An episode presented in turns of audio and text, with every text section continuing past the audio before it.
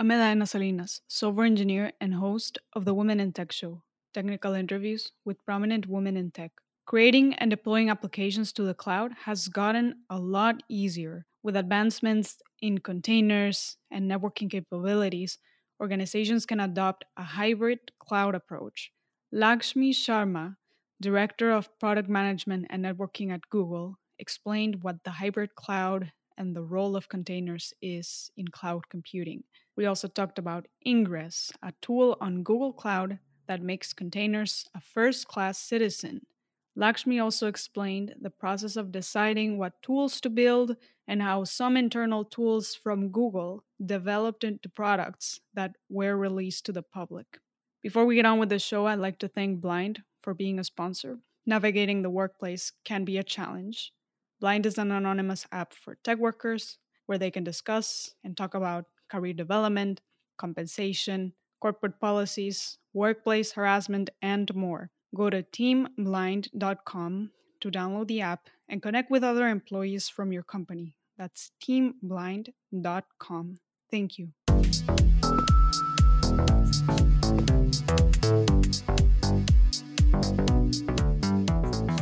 Lakshmi Sharma, Director of Product Management Networking at Google Cloud, is joining us today. Lakshmi, welcome to the show.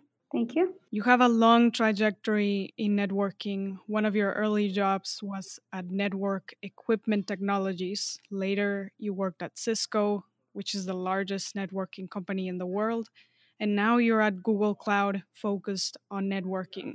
Early in your career, what were some of the challenges you were working on in the networking space? What was the panorama like back then? So, when I started, the uh, panorama was uh, around moving from ATM services to IP services.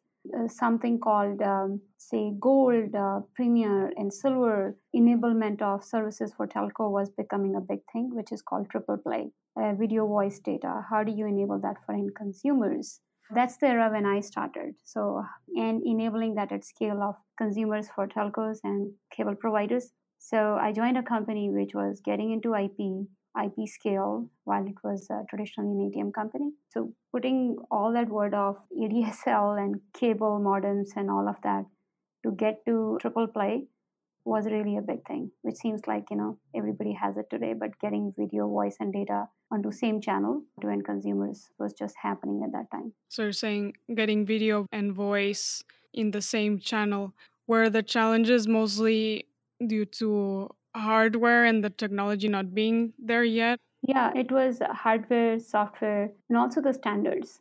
Uh, a lot of these standards were still evolving. So whether you use the ATM PVC or you use IP connection from DSLAM all the way to the modem at the homes. So the modems were um, evolving. There were companies like 2Wire which had just started. Prior to that, it was that space of uh, ADSL and DSL was really between providers and very large providers like Lucent and other players. So the modems had not evolved, standards have not evolved.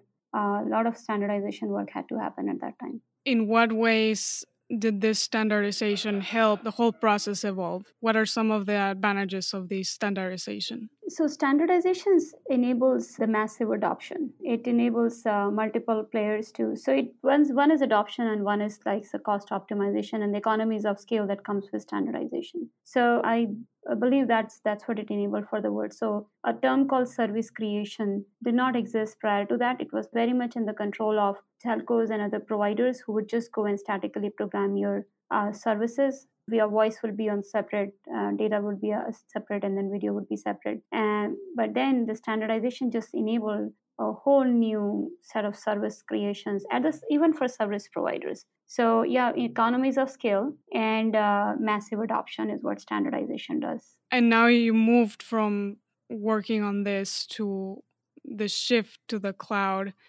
Throughout your time in this space in what other ways has networking change as companies and organizations make that switch to the cloud? Sure. So, in between, another transformation I've seen, and then I'll go step one, two, three. While we were doing this work on the service creation for telco, another wave was going on, which came with the voice. You know, protocols like SIP, H.323 SIP. So SIP really changed the dynamics of how voice happens, voice over IP So that was another transformation that happened for me at the same NET. How do you do SIP over TLS? How do you scale to a lot of voice sessions? And uh, voice became from a fixed line access voice medium to coming from protocols like SIP, which enable and other protocols in the space of IMS. I think messaging and voice going over IP was another big transformation that I saw, you know, when I was working at NET.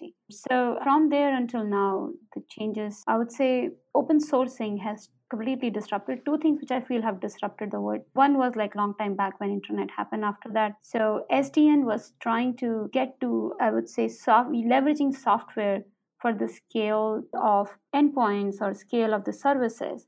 But the true disruption really happened with the cloud. So what cloud did in my mind is uh, it brought multiple words together. So I, I, kind of pick this example always that in 2001 or 2004 and 2006, if I will go to different conferences, there would be one for DSL. There IETF will be a lot of IP. Then you go to ETSI. Then you have another conference around OSS and BSS vendors. They would all be talking pretty different things and then you go to MPLS conference, all, and then there are others on the SIP side and the security side. You would hear different standards, you will hear different use cases across all those conferences. And then what has happened from virtualization, which then uh, enabled massive adoption in cloud, like infrastructure as a service, primarily was that all these multiple use cases, people working in data centers who were primarily at that time IT, IT is running multiple enterprise applications and those people were coming from data center background. Then there were people who were doing oss and bss for provider.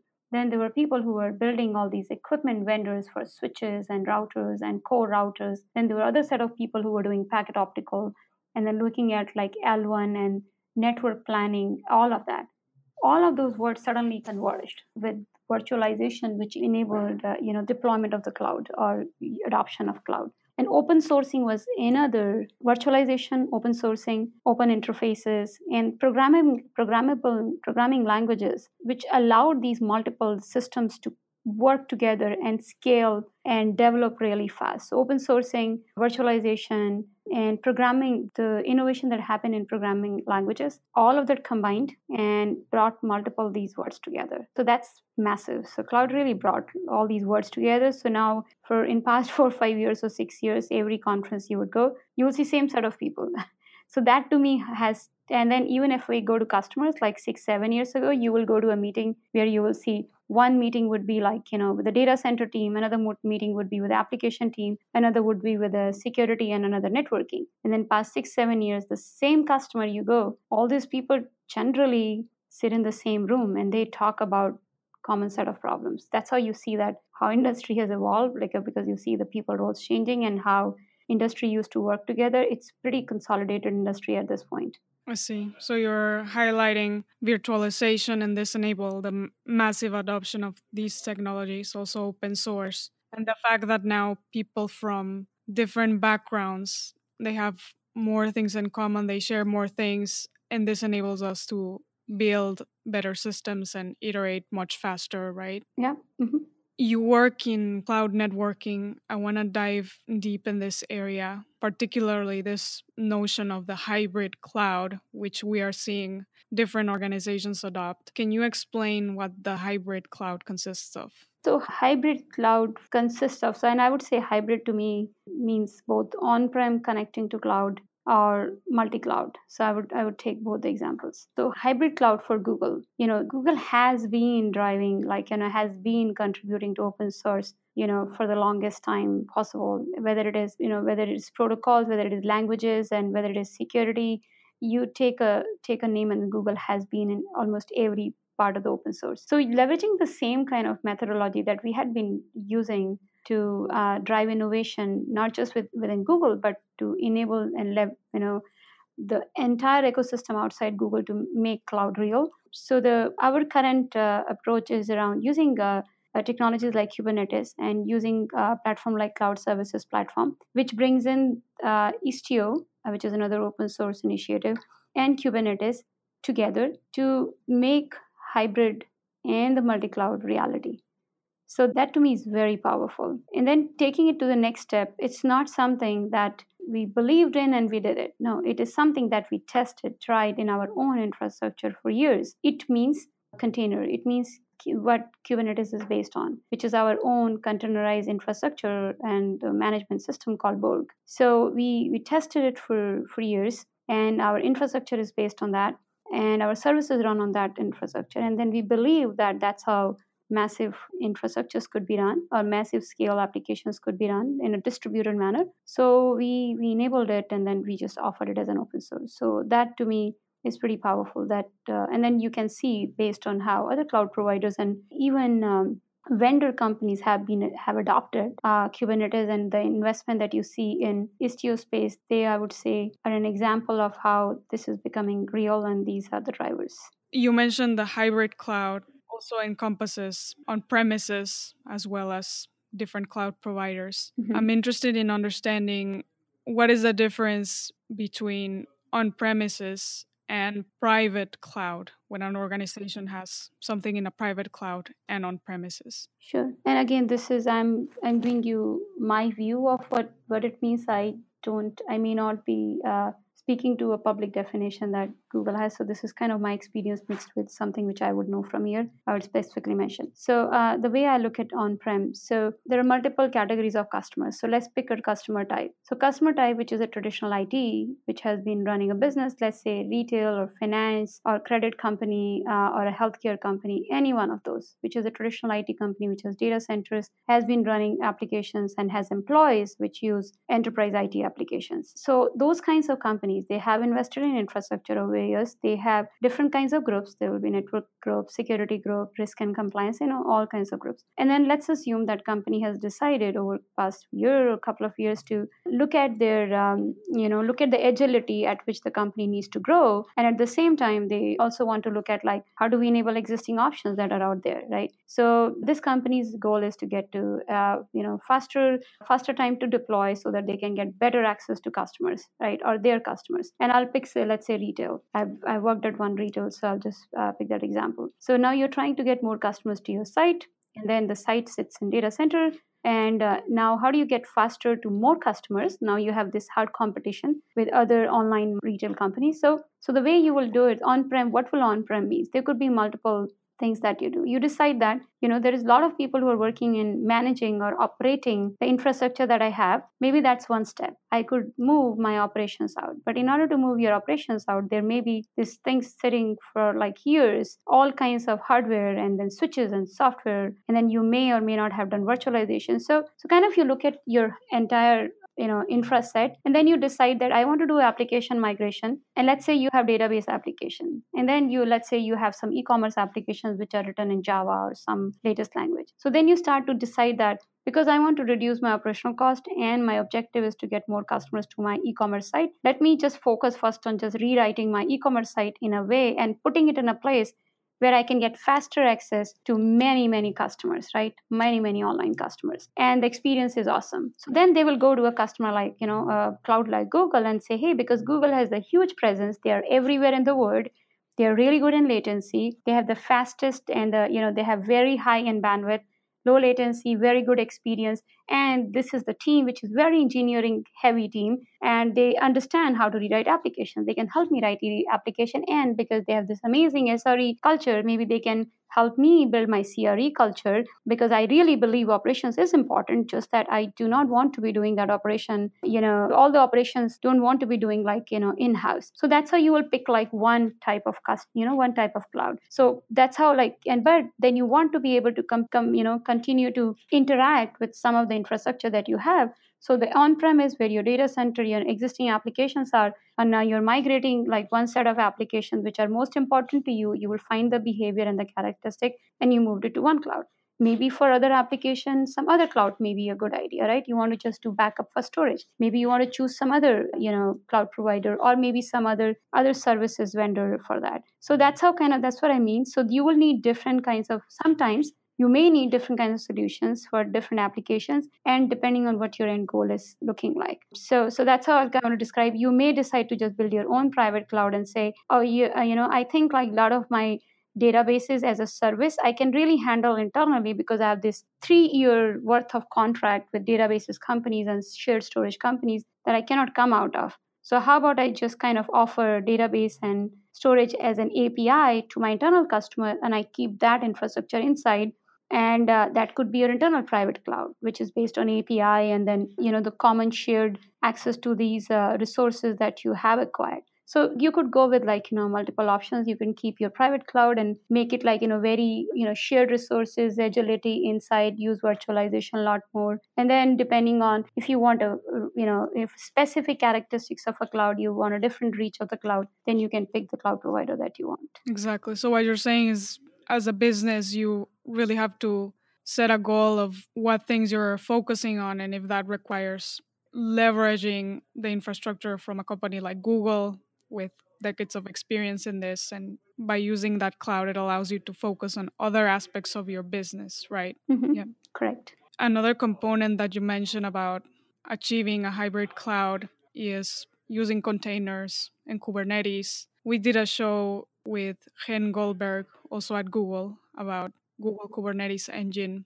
and how this plays an important role in hybrid networking for those that aren't familiar with it can you explain briefly what GKE is. So, Kubernetes Engine is a managed offering for Kubernetes from Google. So, it brings you all the infra, the scale, and the availability that comes from Google shared services. Let's say Google's load balancer, Google's global load balancer, and the CDN infrastructure. So, integrating natively, right, natively into a managed offering of Kubernetes offered by Google at the scale, including the visibility into your logging and the troubleshooting and all the support that you get along with it. So you can really focus on building your applications and you can really focus on, you know, accelerating your business growth and not so much on managing the infrastructure and how to troubleshoot, how to log, and how to scale, and how to load balance, and where to optimize, where to place the services. Do I what kind of DNS do I use so that I can do you know load balancing, uh, geo load balancing, and all of it. So how to protect my infrastructure because I am managing it. We take away all that toil from you because you know we just use the same infrastructure that we used to manage other services. And uh, the best thing about using uh, managed uh, Kubernetes for, from Google is that we just give you VPC as a native construct. So from from a roadmap perspective, also like if you will see that anything that we will develop for uh, native VMs and compute, we will develop. You will get the same thing as part of your uh, Kubernetes offerings as well. So very easy to manage. Get all the native services at the scale just like other services. I see. So it's a management layer on top of Kubernetes. You can think of it that way. Yeah, and very natively integrated into Google's uh, uh, Google's network services infrastructure. Ingress is another tool on Google Cloud, and I saw that you talked about this in a different conference. This tool enables you to set up load balancing, which you mentioned earlier, and it makes containers a first class citizen in the cloud.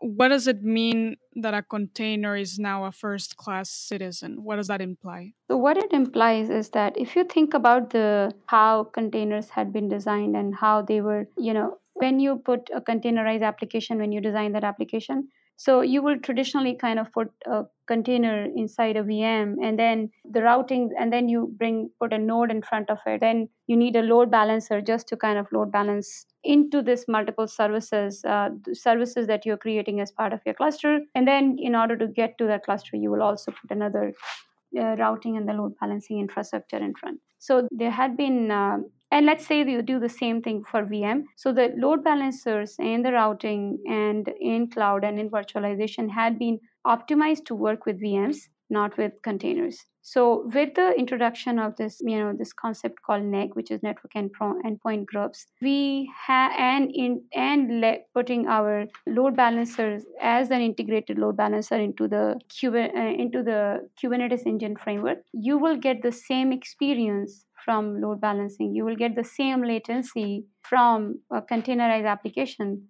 as you will get from the VM infrastructure. So you we have removed the extra hops that you would see in outside Kubernetes in GKE environment from other providers. So we have with our introduction of NEGs and integrating our load balancer into that framework has reduced that extra hop that you would see in the traditional way of deploying containers. That extra hub that you're referring to is this idea of using the VM, right? That's correct. Google has been around since the late 90s and it operates at a really big scale. What are some examples of things that originate at Google that do end up in a product because they can be useful to other organizations? So one is our Google Cloud Load Balancer, like our which which protects our edge, which protects our cloud, and it runs at the global distributed scales. So that is kind of one investment that we have been using in our infrastructure that we offer as a product or as a service uh, to our customers for cloud. And then we extended the same concept, as I said, to the GKE offering. So other things that we have we are adding, which we have been using and can offer as products, are product like Cloud Armor. So Cloud Armor six sits uh, next to um, Global Load Balancer, and then what it offers you is that it offers you a protection mechanism. It offers you a defense mechanism, uh, you know, against your volumetric attacks that your infrastructure may see and it allows you to add uh, using a flexible you know rules language you can add rules to protect some specific attacks as well. So like you know cross-site scripting cross-site scripting being one of them sql injection being another one of them. And then we so then we also offer these defense mechanisms as a templates. So you can pick existing templates and then you, or, and you can use the flexible programming language to flexible rules language to deploy these kinds of uh, defense policies at edge at the same scale at which our edge is deployed. So we keep bringing these kinds of products to our cloud customers after we have we believe that we have been using them and it will make sense for us to bring that to our you know end customers as well. Does part of that decision process involved also looking at feedback from customers and and telemetry and things like that to decide what do we add next to the product? What features do we build? Oh yes absolutely. So we have something which i really enjoy I mean, other than many many things like the massive scale and the number of consumers and the number of customers that's kind of amazing scale we work at. So we we have this very very good ux team you know which works with a lot of customers in addition to the customers that we work directly with. So while we our you know amazing set of field that we have they bring in a lot of customer requirements but at the same time any feature that we launch we do an extensive user user study around it. So for features like partner interconnect features around like you know uh, flow logging vpc flow logging or how do we onboard an enterprise customer. So we do massive research and look at like we go to the customer site and then our users user experience teams they go and sit with the customer and then look at how they execute their workflow. And they learn that where are the problems that they see. And then we bring those problems back and see that how we might have already solved it inside google. And then maybe there are places where our opinion or our assumptions were different from customers difference.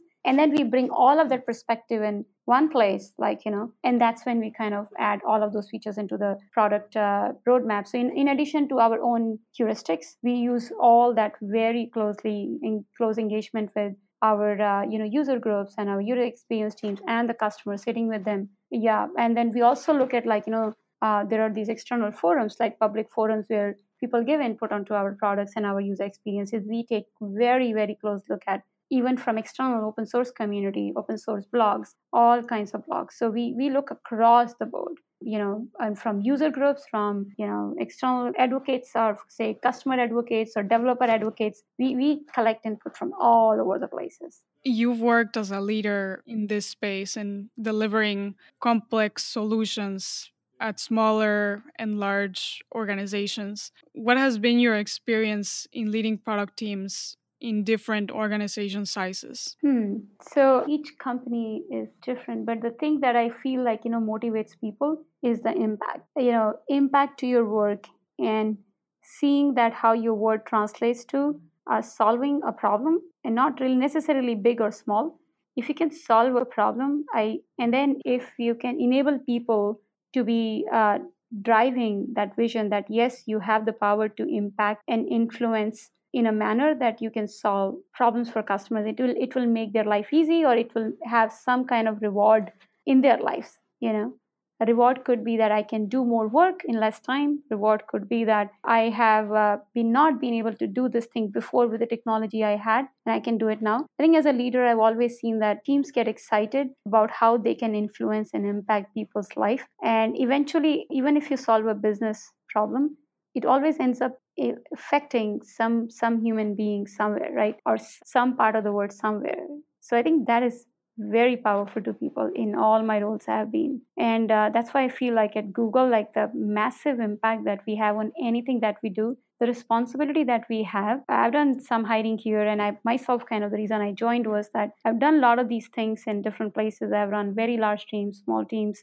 you know, done this, you know, a lot of transformation and being part of transformation myself but the amazing skill that we do and the amazing amount of responsibility that we have towards environment towards people towards culture towards world i think that is massive here and that that's so so powerful to me so beautiful. When you're growing a team what are some of the qualities that stand out to you when you're hiring someone? So i look for people like who uh, you know most important is that you should be uh, looking like you are fit for the team you know both like uh, humbleness a person needs to be humble and at the same time being able to learn from people you know especially in a company like google where every single person is so amazing so intelligent so smart. Your humbleness gets you the way you know and then your integrity in and your honesty that you know you commit to something and you deliver to it because at the end of the day a lot of people are influenced and impacted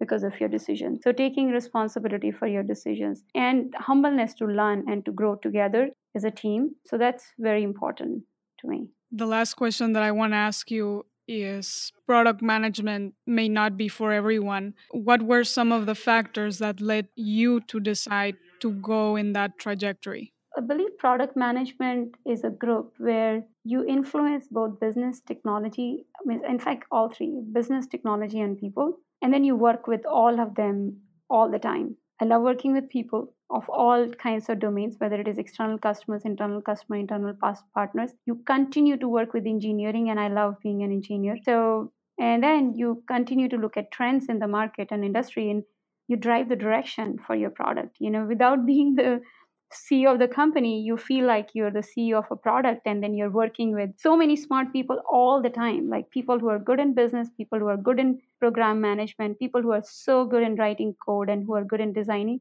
That's why I really loved and you know how you bridge the gap or not the bra- gap like you just you're just a glue who who are kind of connecting so many people together and you just learn from them every day and you drive business using technology and people as the driver. So leveraging knowledge from multiple people to yeah. build products. All right. Well, Lakshmi, thank you for taking the time to come on the show. It's been great chatting with you. Thank you so much. Thank you for your time. Thanks to Blind for being a new sponsor of the show. Go to teamblind.com. That's teamblind.com to download the app and connect with other employees from your company. Check it out.